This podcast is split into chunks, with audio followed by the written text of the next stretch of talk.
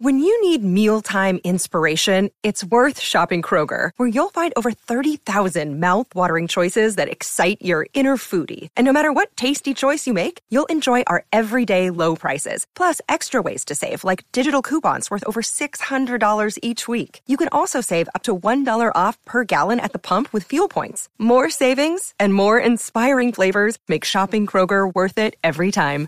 Kroger, fresh for everyone. Fuel restrictions apply. Another day is here, and you're ready for it. What to wear? Check. Breakfast, lunch, and dinner? Check. Planning for what's next and how to save for it? That's where Bank of America can help. For your financial to-dos, Bank of America has experts ready to help get you closer to your goals. Get started at one of our local financial centers or 24-7 in our mobile banking app. Find a location near you at bankofamerica.com slash talk to us. What would you like the power to do?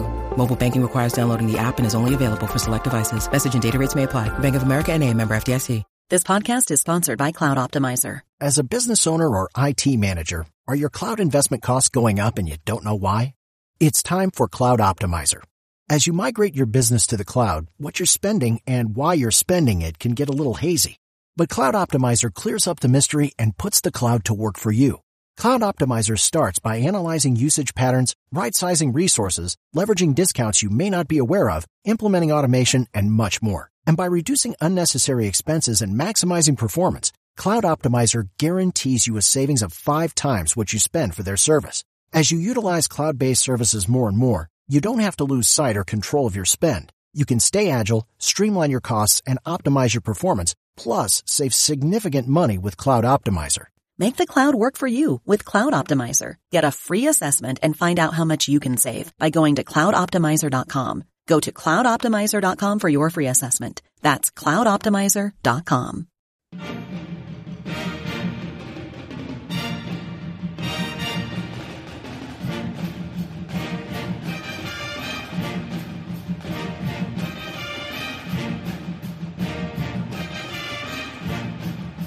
Duke fans, this is a good one. This is a fun one. This is episode 598, Duke Basketball Roundup. We are coming to you just a couple of hours after Duke went down to Coral Gables, and in the Wine Bowl, Wine wins. Duke wins, 84 to 55. So I love. Wait, I love that. that we call this the Wine Bowl. This I should always be the Wine Bowl.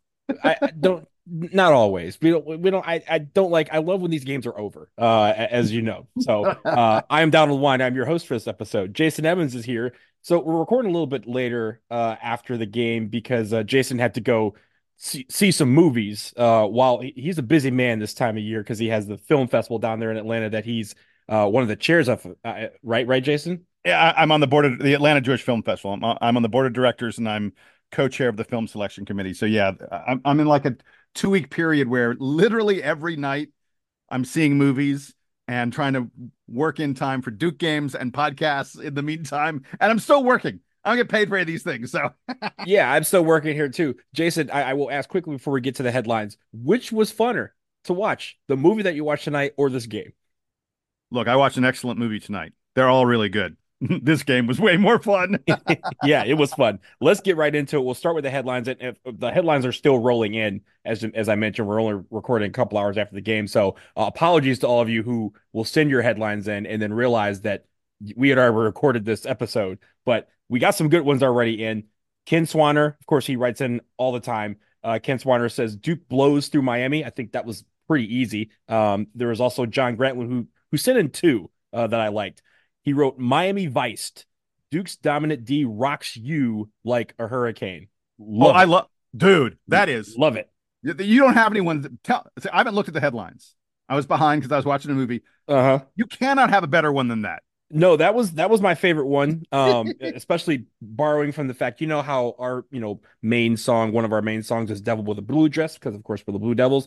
One of Miami's songs that they pr- prefer is "Rock You Like a Hurricane" for obvious reasons. So using that in the title, special John, special John. Well, no, but but what I loved is the Miami Vice because I think yes. the story of this game was the effort in the defense. Oh, absolutely. Uh, John Grantland also had another one that that played on the U. Said you can't spell Duke without a little U. That's very true. Uh, we we all can spell here on the Duke basketball roundup. Chris Bynum, uh, he wrote a McCain murder dunk makes Miami miserable as Blue Devils roll the dominant win. We will talk about McCain's murder dunk a little bit later. Dave Jordan writes in and interesting, uh, Jason. Um, you know they they were wearing the new uh, Miami was wearing the new Fear of God uh, jerseys that they debuted, uh, or at least over the weekend, and played tonight in them. So Dave Jordan wrote in.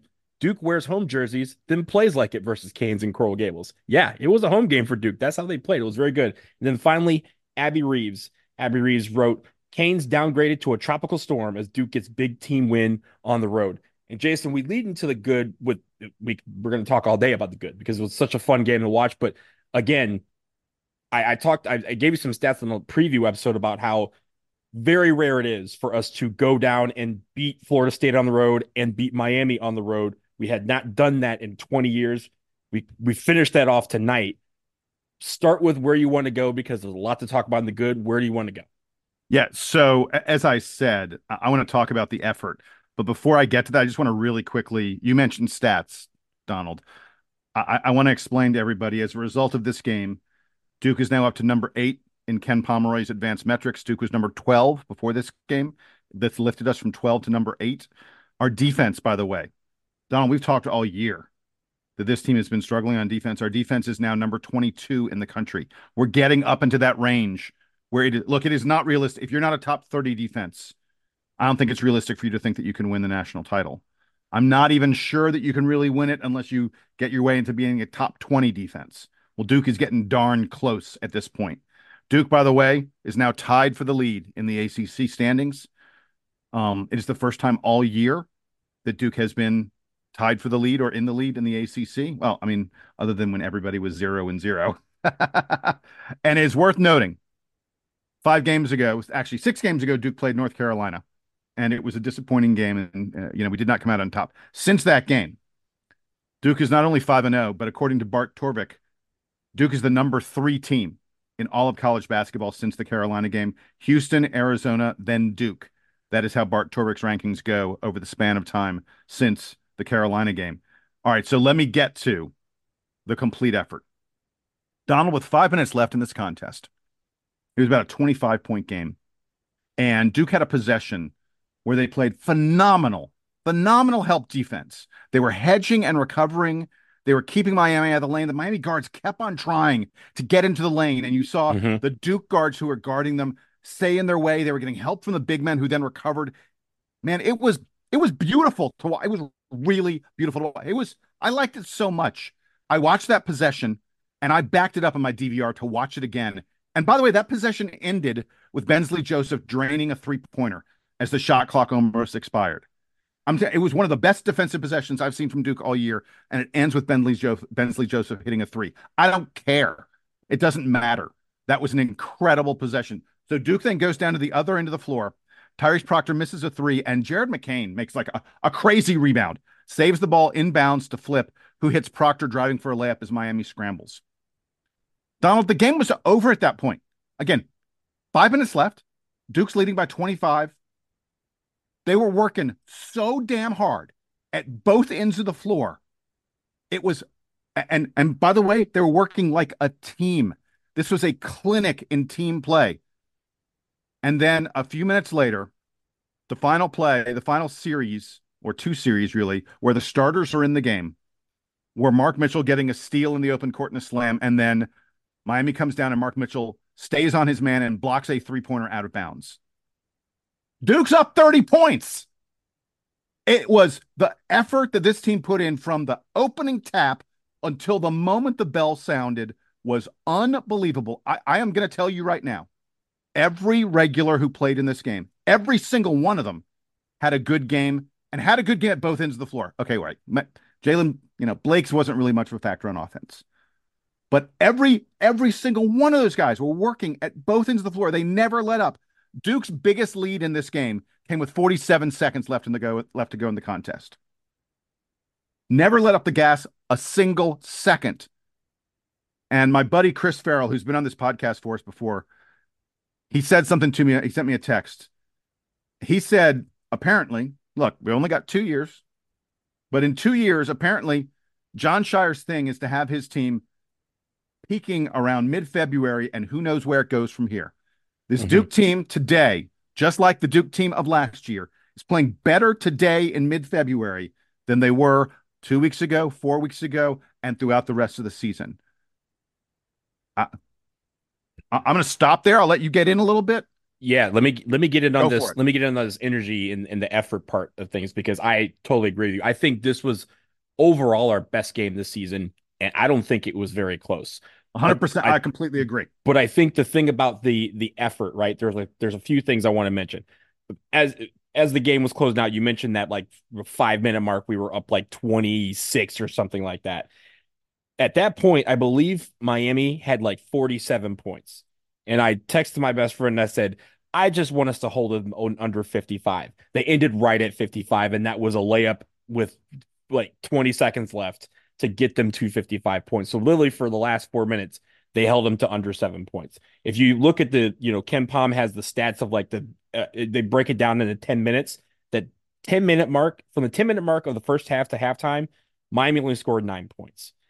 We had, we scored 21. Like we, it wasn't, yeah, sure, they were missing some shots and there were some that were rimming in and out, but it was a total effort on defense. And Jason, yeah, here's, uh, so really quick, I, I, I do think, and I apologize for jumping in. I, I want you to keep going, yeah. but I think that we should acknowledge the elephant in the room, which is that Miami was missing two starters. It, it was clearly a diminished Miami team. This was sure, not yeah. like playing a. This wasn't like playing a, a really good ACC team, but it was still an ACC team. It was still a road game in in conference play, and uh, but but I do think we should acknowledge Miami wasn't completely there. Well, I was going to mention that in a second. So I'll get to that in a second. But let me talk about the fact that you mentioned that North Carolina game since then, how well we've been playing. It was that North Carolina game that after the game, Jon Scheyer had the press conference where he said, I don't know why we're not showing effort, but we're going to fix it. We're going to get to, you know, practice on Monday and we're going to work through it and we're going to find out what's wrong and, and, figure it out, right? Since then, we've rattled off what six was it five games in a row now, six games in a row, and each game five. I feel like our effort yeah. has been there, right? Here is the it, this is not the play of the game, Jason, but this is the effort play of the game. Middle of the second half, there was a somehow the ball ended up it was a long rebound, I guess, and we were kind of all crashing the boards. And there was it ended up being where Miami got the ball and it was a four on none fast break. And Ryan Young hustled back and as they were passing it to the guy who was in front to try and get a, a, a, open steal, Ryan Young gets his hand in the passing lane and knocked the ball out of bounds and saves the play for Duke. And Miami ends up not scoring in that possession. That is incredible effort. Talk about the defense, Jason. I know we're going to get to the offense. There's a lot on offense, but a defense. You mentioned some of the guys who are out. Yes, no Nijel Pack. Matthew Cleveland dressed, but he didn't play. Norchad Omier had nine points. He averages 17. He had 10 rebounds, but okay, he got his 10 rebounds.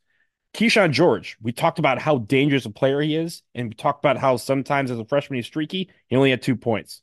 Wooga Poplar and Bensley Joseph, yeah, they had 15 points each, but they were expected to kind of do that. They didn't shoot well at all. They shot 31% from the floor, 24% from three, and we had multiple shot clock violations.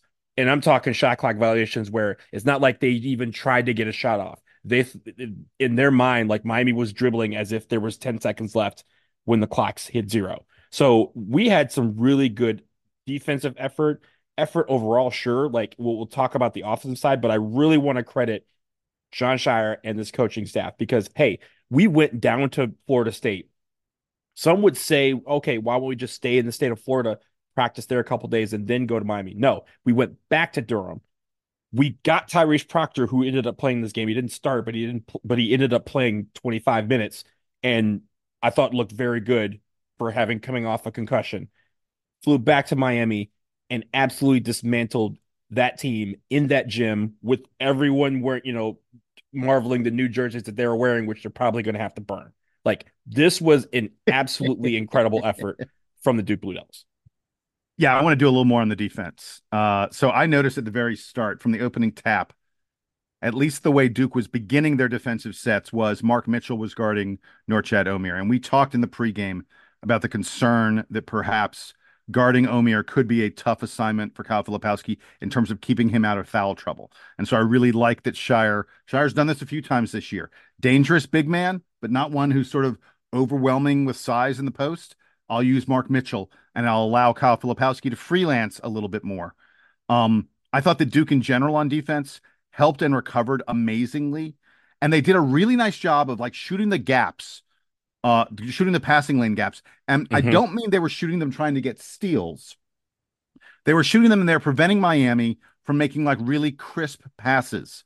And uh, you know, especially like when Miami was driving to the bucket, it, it was it was forcing Miami to sort of slow their offense down a little bit, and they just didn't. Miami never got a lot of good looks in this game.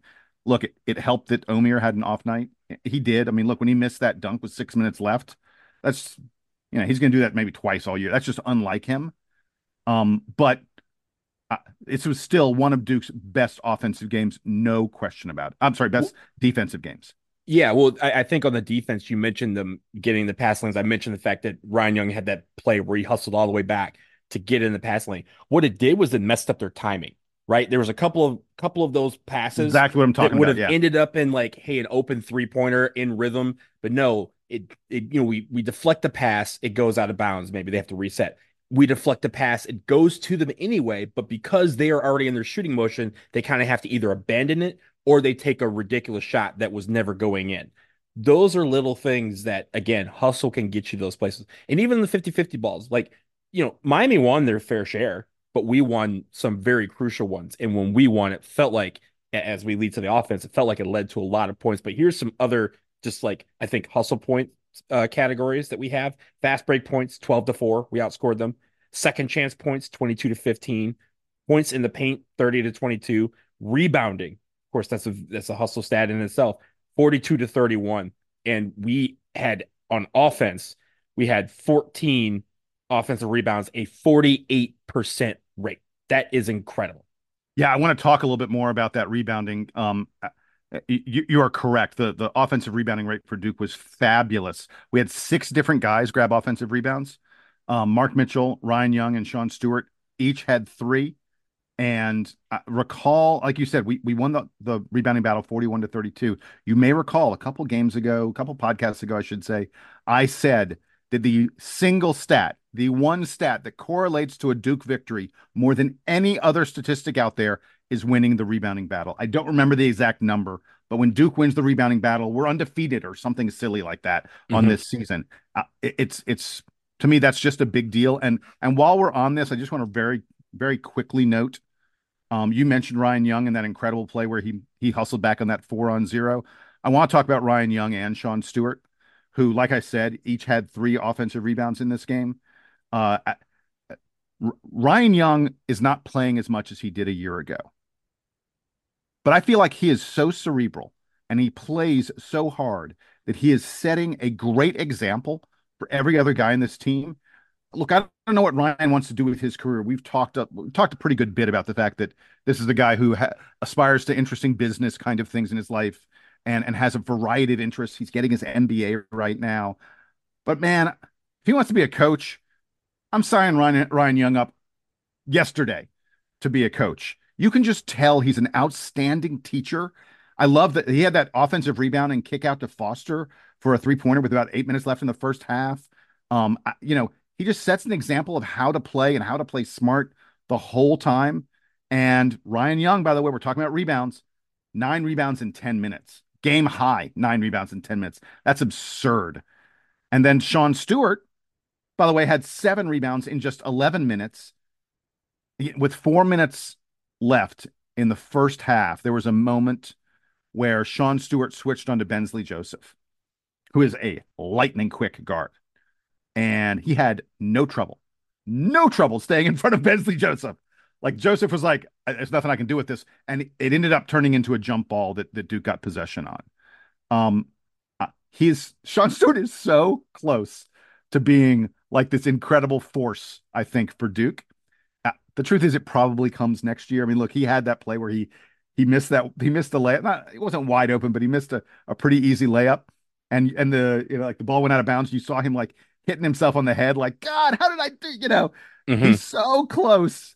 Uh, it's when it happens for him, and it, it there's zero question in my mind that it will happen for Sean Stewart. When it happens for him, it is going to be beautiful to watch. Jason, I I want to talk about before we kind of hone in on a bunch of players. Again, I thought this was a fun game to watch mainly because our shooting was great. But I want to start with this. I told you that there's, you know, Florida State has a team that was really, really high in tempo. They had a lot of games where they had 80 or so possessions. This was the game that had the fewest possessions for Duke so far this season. We had 60 possessions. We were so efficient with that, like 52% from the floor, Yeah. 45% from three. And at certain, I mean, that was that was garbage time when we were missing shots. We were really 50% or more the entire game for both just from the floor and from three point land. We had Wait, 13 dude, we hit 60% of our two pointers. right. That's We a big number. Super efficient. And let me start with you mentioned Mark Mitchell. I'm going to start with Flip because I think we've given I think we've given Flip a ride, you know, this year on a lot of the times where it doesn't feel like he's out there really competing. Man, the last few games he's had a lot of fun. It- shows. He was everywhere, right? 15 points, six rebounds, four assists, three blocks. He was everywhere tonight. It looked like he was having fun. He had that that sequence where he hit, came down and hit a fast break three, um, Yeah. like a transition three, and then the very next time down, he did that reverse tomahawk dunk that might have been the play of the game in Yeah, 99% of the games. I was sure that was going to be play of the game. And then Jared McCain happened. Did Jared McCain, yeah, but like we'll talk about Jared McCain in a second. But I like Flip. We we've talked about him in the in the negative for so many games this year because we expect this type of flip every single game. We got the flip that we expected, right? We he didn't he didn't necessarily need to score 25 points and grab 15 rebounds.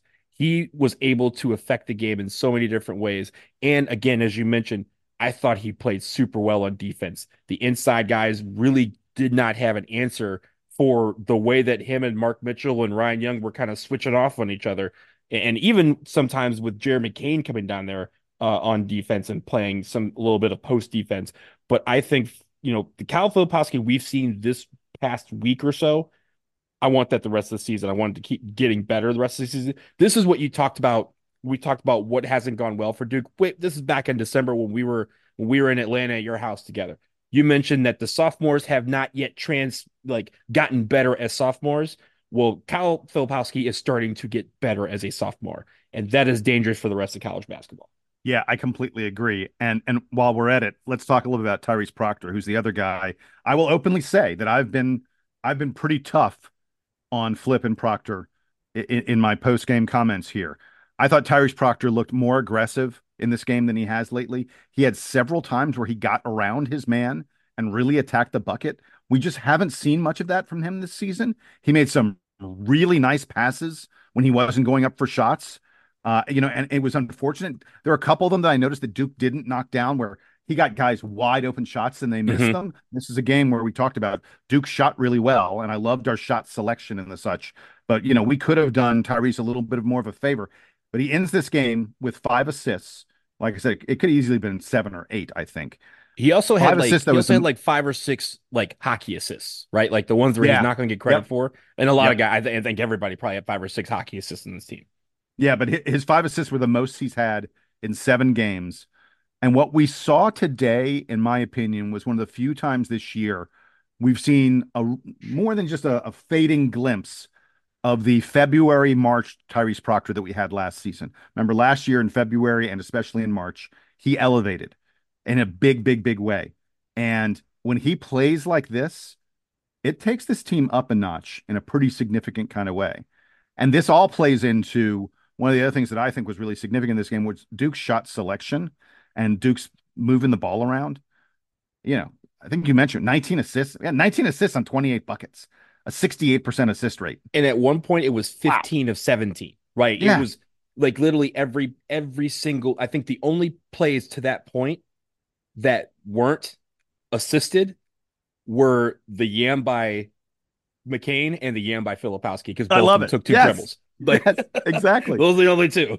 and and hand in hand with that assist rate was I thought especially in the first half we held on to the ball beautifully we valued the basketball which is something I have talked about a lot that this Duke team has struggled with lately we only had three first half turnovers and all of this led to like I keep on saying just great shot selection and I want to tip the cat to Jeremy Roach and Caleb Foster combined to go 7 of 11 on three pointers and I swear like every three pointer they took was like wide open Wide was- open. you know, re- uh, again, result of those hockey passes or those passes out of the post and things like that.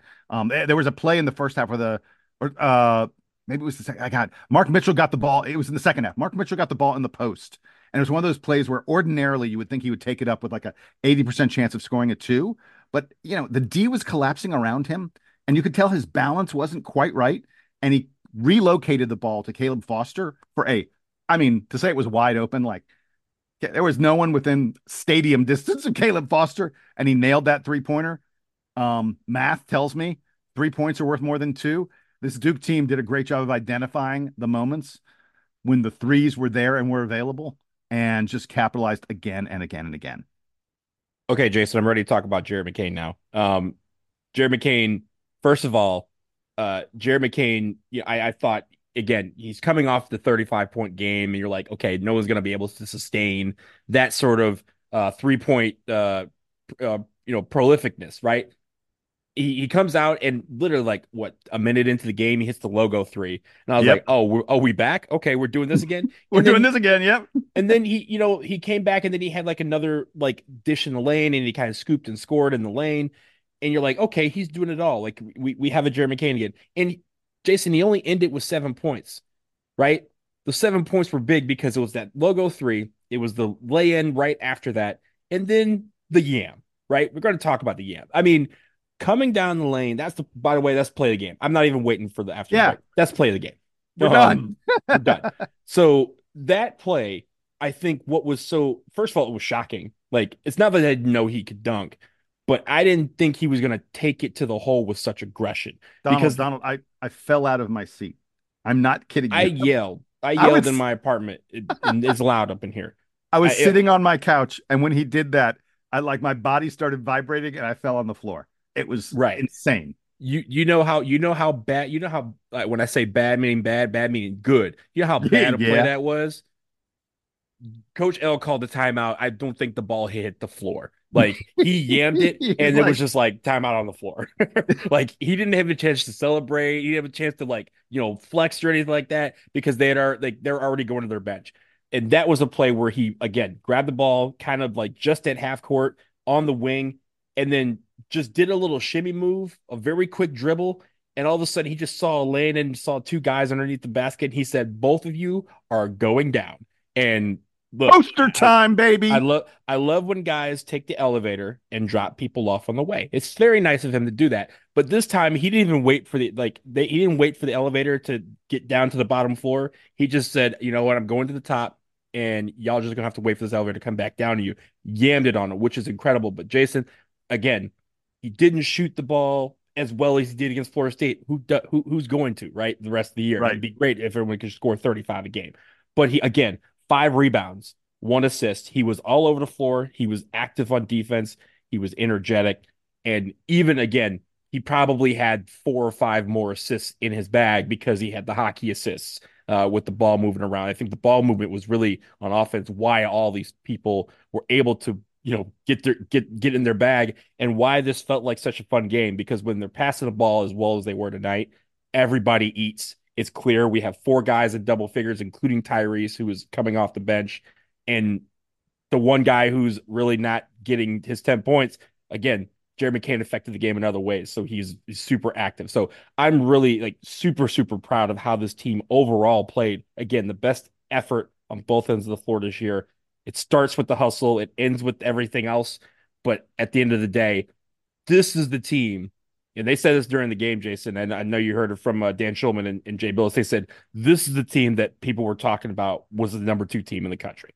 Exactly, exactly. Look, I got two other really little things I want to do before we take a break and then discuss the bad. And I, I have a feeling uh, I, I can't see the timer on this episode, but I bet there's like maybe less than 10 minutes left because we're not going to have a long time discussing the bad. but two other things I wanted to mention. First one is hey, congrats to Neal Begovich who got his first points in a Duke uniform in this game. Uh, Two look, free throws. Had, yeah, had to be a special moment for him. I mean, that's a big and did it in an ACC game. Great for him. And then the last thing I wanted to mention, I got a text from someone who's close to the team who was at this game who said at the start of the game he said this is the lamest crowd he's ever seen at a Duke game and he's attended a pretty good number of Duke games.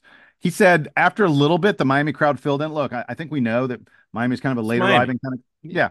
He said they filled in, you know, a few minutes into the game, but by then the wind was out of their sails. Duke was in the lead, and the crowd never even began to impact the game. And I understand playing playing at home, playing a home game for a team.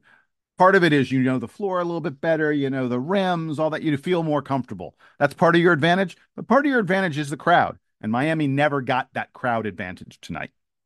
Yeah, like I said, it's been a very frustrating year for the Miami Hurricanes in a lot of different ways. You, I mean, you could even tell on the the broadcast they kept showing uh uh Coach Larrañaga, and Larrañaga just had this defeated look on his face most of the game, and that's not that's not something that he's normally doing, right? He's normally very interjected, very in the involved in in the coaching of the game, and he's one he's not one of those coaches that just sits there and watches things happen. But tonight, all he could do was watch. Jason, the final thing I have on the good you mentioned Neal Begovich getting his, you know, going to the line and making his two free throws. I, you, we, we failed to uh, point out the fact that the reason why he was able to get to the line and make those two free throws is because Spencer Hubbard put some defender on absolute ice skates. That was awesome. Cross him up. Cross him up. Had, uh, you know, basically was all Duke fans left at that point. Had everybody in the gym go, just going, ooh. And then he instead of shooting the ball, he kind of laid it off to Neal Begovich, who was able to try and go up for the for for the layup and got fouled. But hey, the the fact is, everyone in the gym was asking Spencer Hubbard to shoot, and in that moment, he he thought about, hey, let me just go ahead and maybe get on a like honorable mention Sports Center thing by post by uh by putting some dude on ice skates. But eh, this is why it's fun. You want those guys who've been practicing all year long with this team to get in and, and get in their bag too and have the opportunity to get points. It's, it's why it's a stat game. It's not because we're making fun of the of the walk-ons, it's because we actively want to see them score points and be a part of these games. So hats off to Spencer Hubbard and Neal Begovich. I'm glad they were able to get in the game and also able to provide us with you know a one quality moment uh, a piece in their you know less than a minute that they were on the floor. Jason, I think we're going to wrap this up for the good. We're going to take a quick break on the other side. There's not much to talk about, but we'll talk about some of the things we need to improve right after this. This episode of the Duke Basketball Roundup is sponsored by BetterHelp. Springtime is the season that's supposed to feel like a new beginning. We have better weather, and it feels like everyone gains a boost of energy. However, for many, leaving winter behind doesn't always mean that their mood lightens up with the extra sunlight. We all carry around stress, and that stress can build as more events get added to your calendar. That's certainly true, Donald. And with the amount of social gatherings increasing with the improving weather and more daylight, there's more pressure to be on when you're interacting with family, friends, coworkers, even strangers, even when stress has you a little bit down. And for some, getting advice from a therapist can help you tackle some of that stress without affecting you or the people you care about.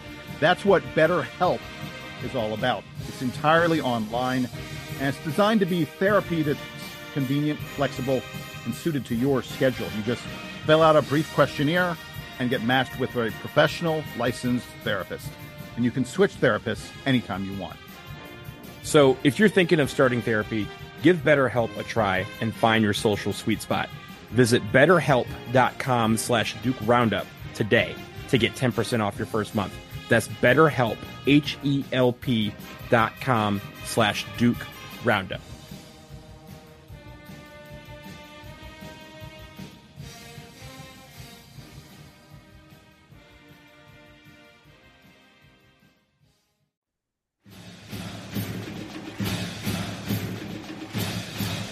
All right, Jason, we are back, and let's talk about a couple of things that I think uh, everything i felt like everything went well. We're, we're I, I, honestly think we're going to be nitpicking here uh, at this. So i'm going to lead with this.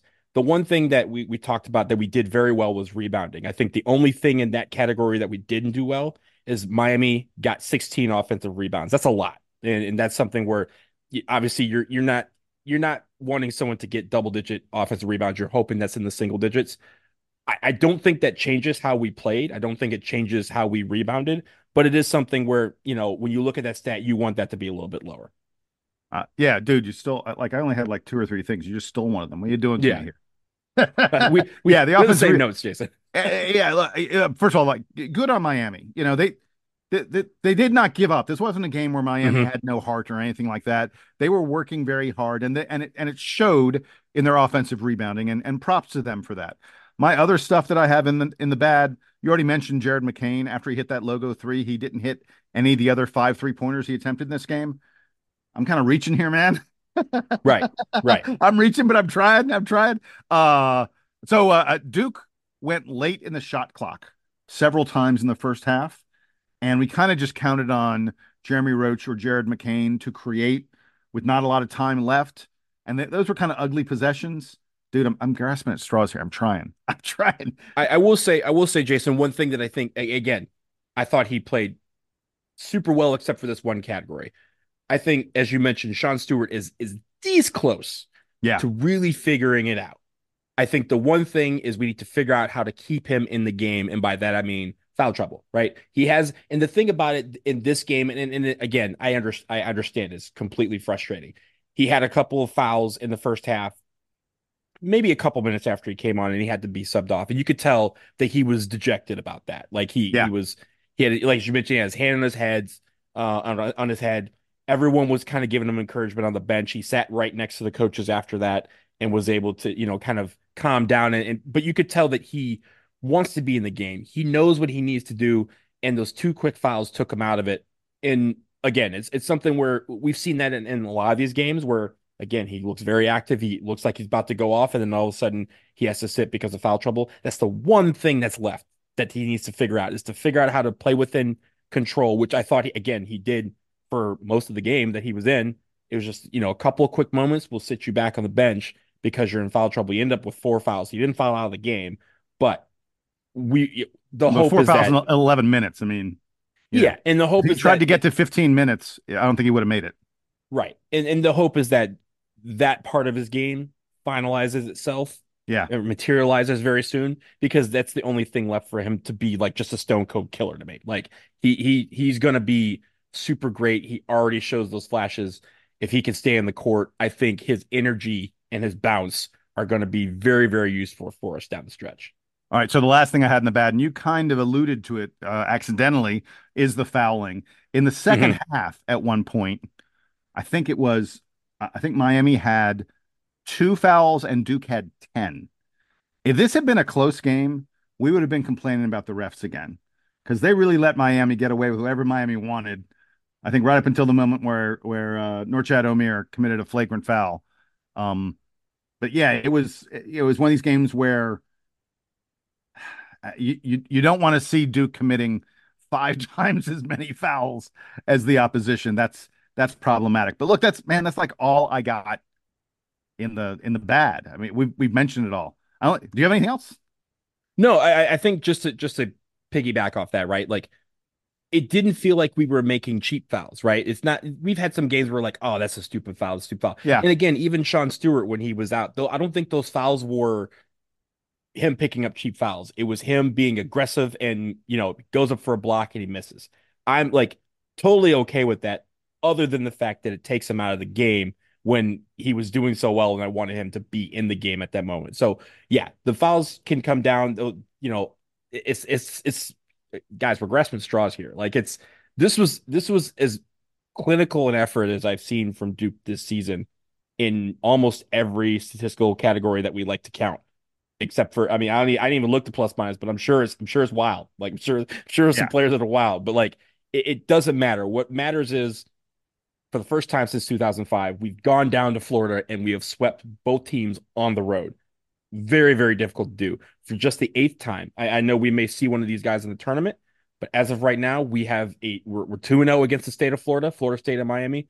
That has only been done eight times since miami joined the acc this is not something where we're we're trying to hype up a really big game this was a huge road game for duke because it's a place we traditionally don't play it's coming off of a place that we traditionally don't play we went down and we looked great at both of those places keep this up. We got another big game coming up this weekend at Wake Forest. I know we again, I, I you know, speaking to the preach to the choir here, but we've had some games there we've looked terrible, uh, including last year. Uh, where we looked terrible in there in the game at Wake Forest. So I'm glad we were able to get this portion of the revenge tour off of our out of our minds. We can put that behind us. We'll we'll dial in focus because there's another one coming in just a couple of days. Yeah, Donald Duke is now six and three on the road on the season. I mean, I'm not. you can look across the scope of all of college basketball. I, my bet is there's like maybe two or three teams that have a record that good in true road games this year. Maybe. Uh, this has been uh, it's been talked about a lot. This is the year where no one, no one is able to win on the road. And again, Duke is now six and three in road games. Uh, it, it's very very impressive. Last thing I have before we wrap it up, I need someone who was at practice to give me some more info about Jon Scheyer playing in practice. I can't believe, you know, Duke's got some guys who aren't injured. Yeah, Christian Reeves, Jaden Schutt. We were without Tyrese Proctor. Apparently, we only had nine guys for a scrimmage the other day, and Scheyer had to lace up the sneakers and go out there and play with the guys. Oh my God, I need details. Sounded I like Jai Lucas also might have uh might have uh, at least played a possession or two. We need to get the need to get the full lowdown on what happened there. With if anybody's out there, DBR podcast, gmail.com. Yes. Let us let us know what happened in that scrimmage. Also, Jason, real quick, I know you I know you didn't prompt me to do this, but I did anyway. Just a quick glance at the net where it kind of breaks down all the categories from you know road neutral games. The only Power Five conference school that has more than six road wins so far is Marquette. And that's a quick glance. I know that might change based on what's going on tonight, but as of right now, it's just Marquette and then us. So um, we're in good company here, and Marquette is very, very good. I've seen them play live; they are very good. So this, if this, we're this Duke team is making a they're making a case for a high NCAA seed. Uh, they, they they really are. I I think people are starting to sit up, pay attention. This this game at Wake, yeah. Again, Wake is like a top twenty team in in KenPom at this point. This game at Wake, if we find a way, and it's gonna be tough, really tough. The Duke finds a way to win that game, man, you got to start saying this team belongs on the two seed line. I, I really believe that. Well, we, it, there's still a lot of basketball to go, as we know. Uh, we're going to take this one game at a time. But as of right now, I mean, like I said, they're talking about us as if this is the Duke team that they expected us to be when the season started. That's high praise enough, but we need to keep it going. Every game is going to get more and more difficult. But Jason, the only thing that I'm hoping for is we keep winning because it keeps putting pressure on UNC. And as again, as we get towards that last game of the year, that game is going to be absolutely ginormous. If we could keep the pressure up on all of this, everyone's going to be watching that game because, as you mentioned, that will be just for more than just the ACC. So, Ken Ken Pomeroy now projects his computers say the Duke and UNC will both finish 16 and 4 in the ACC. I would much prefer I would much prefer to finish 17 and 3. That'd be great. get that one seat in the ACC tournament, which will be right here in Washington, D.C. So, everybody, get your tickets. Come see me uh, in a couple of weeks. But lots of basketball before then. We will end it here on episode 598 of the Duke Basketball Roundup. We will back be back in your feeds really, really soon. We're going to preview this Wake game this weekend. But until then, he is Jason. I am Donald. This is now the Duke band that you're hearing to play us out and take us home.